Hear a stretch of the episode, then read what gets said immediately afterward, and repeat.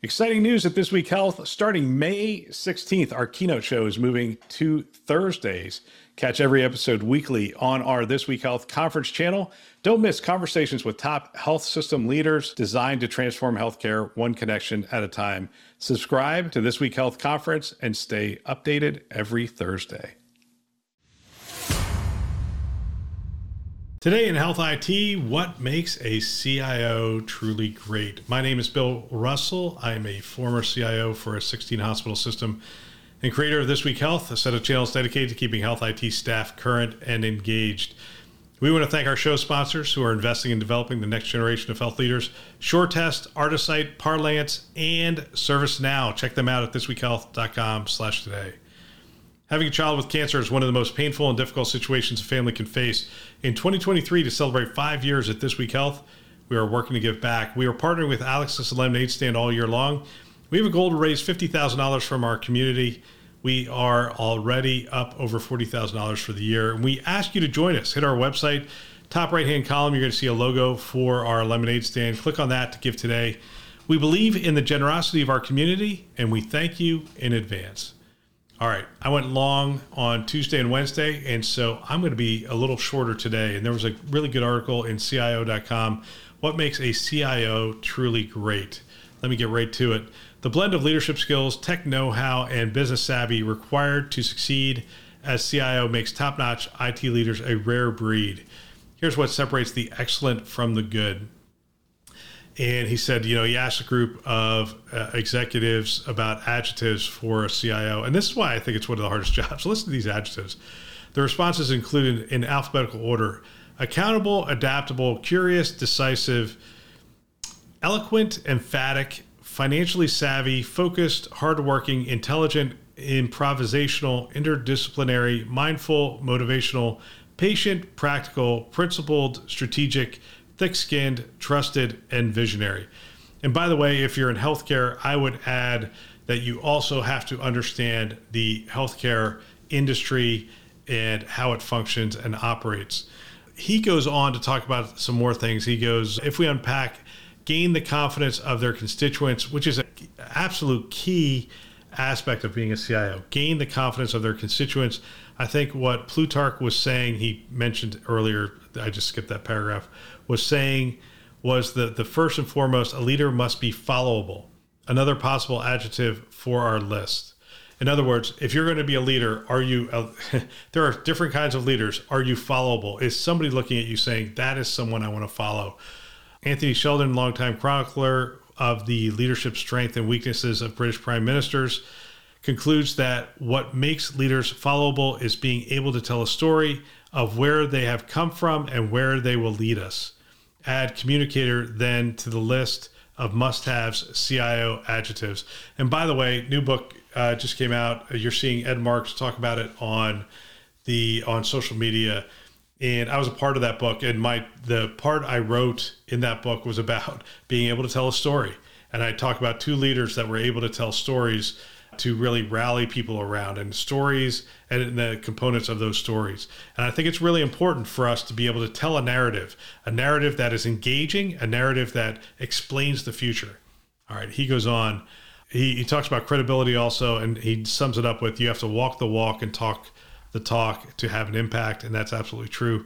Another mandatory adjective associated with CIO success is knowledgeable and not just about the current internal IT environment, but also about the geopolitical, economic context, internal political, cultural dynamics, what the organization is capable capable of, and its appetite for risk and change. In addition to technological possibilities evolving and to come, as Peter Drucker famously said, management is doing the right things. Leadership is doing. Oh, management is doing things right. Leadership is doing the right things. See, you have to get the quote right. It doesn't make sense. So, management doing things right, leadership doing the right things. Achieving that requires a wide range of knowledge, but for CIOs, the basic building blocks of tech know how can't be overlooked. Data management, infrastructure, and operations, telecommunications and networks, and information security and privacy. 20, year, 20 years ago, CIOs had to be knowledgeable about enterprise system. Today, it's all about the data, and that's what we talked about yesterday.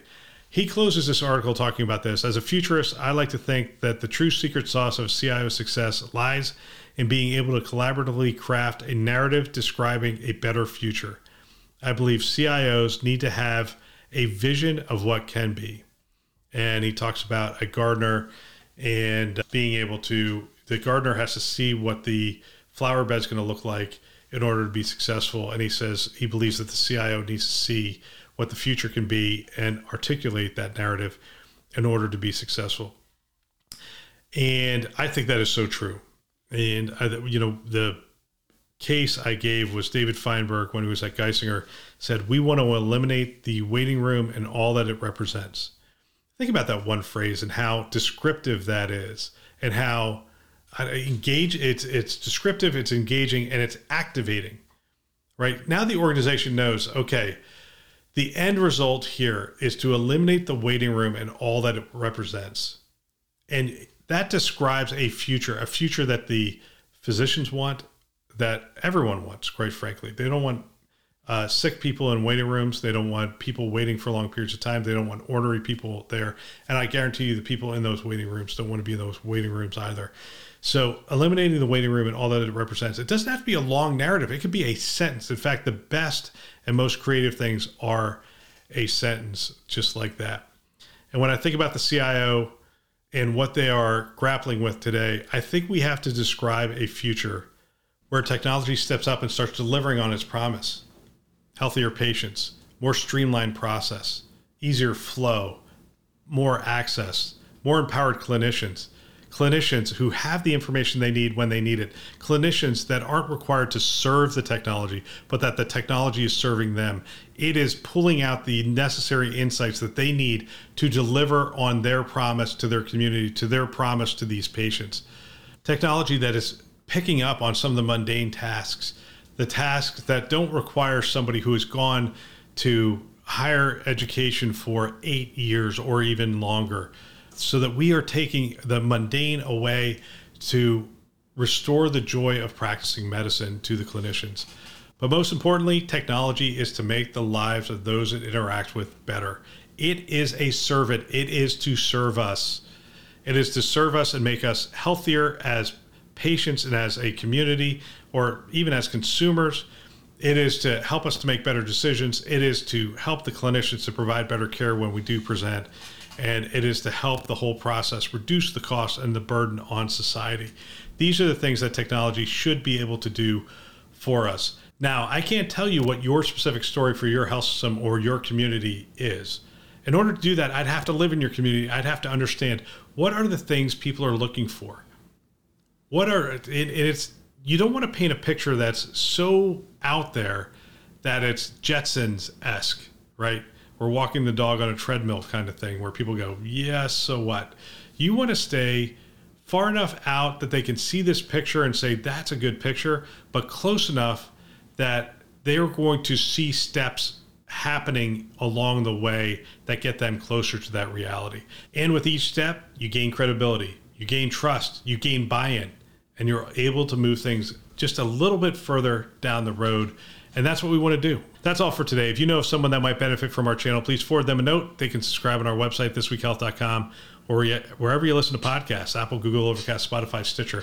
I told you I'd go a little shorter, and today was a little shorter. Tomorrow, I'll even go shorter, give you a little bit more time for the weekend. We want to thank our channel sponsors who are investing in our mission to develop the next generation of health leaders SureTest, Artisight, Parlance, and ServiceNow. Check them out at thisweekhealth.com slash today. Thanks for listening. That's all for now.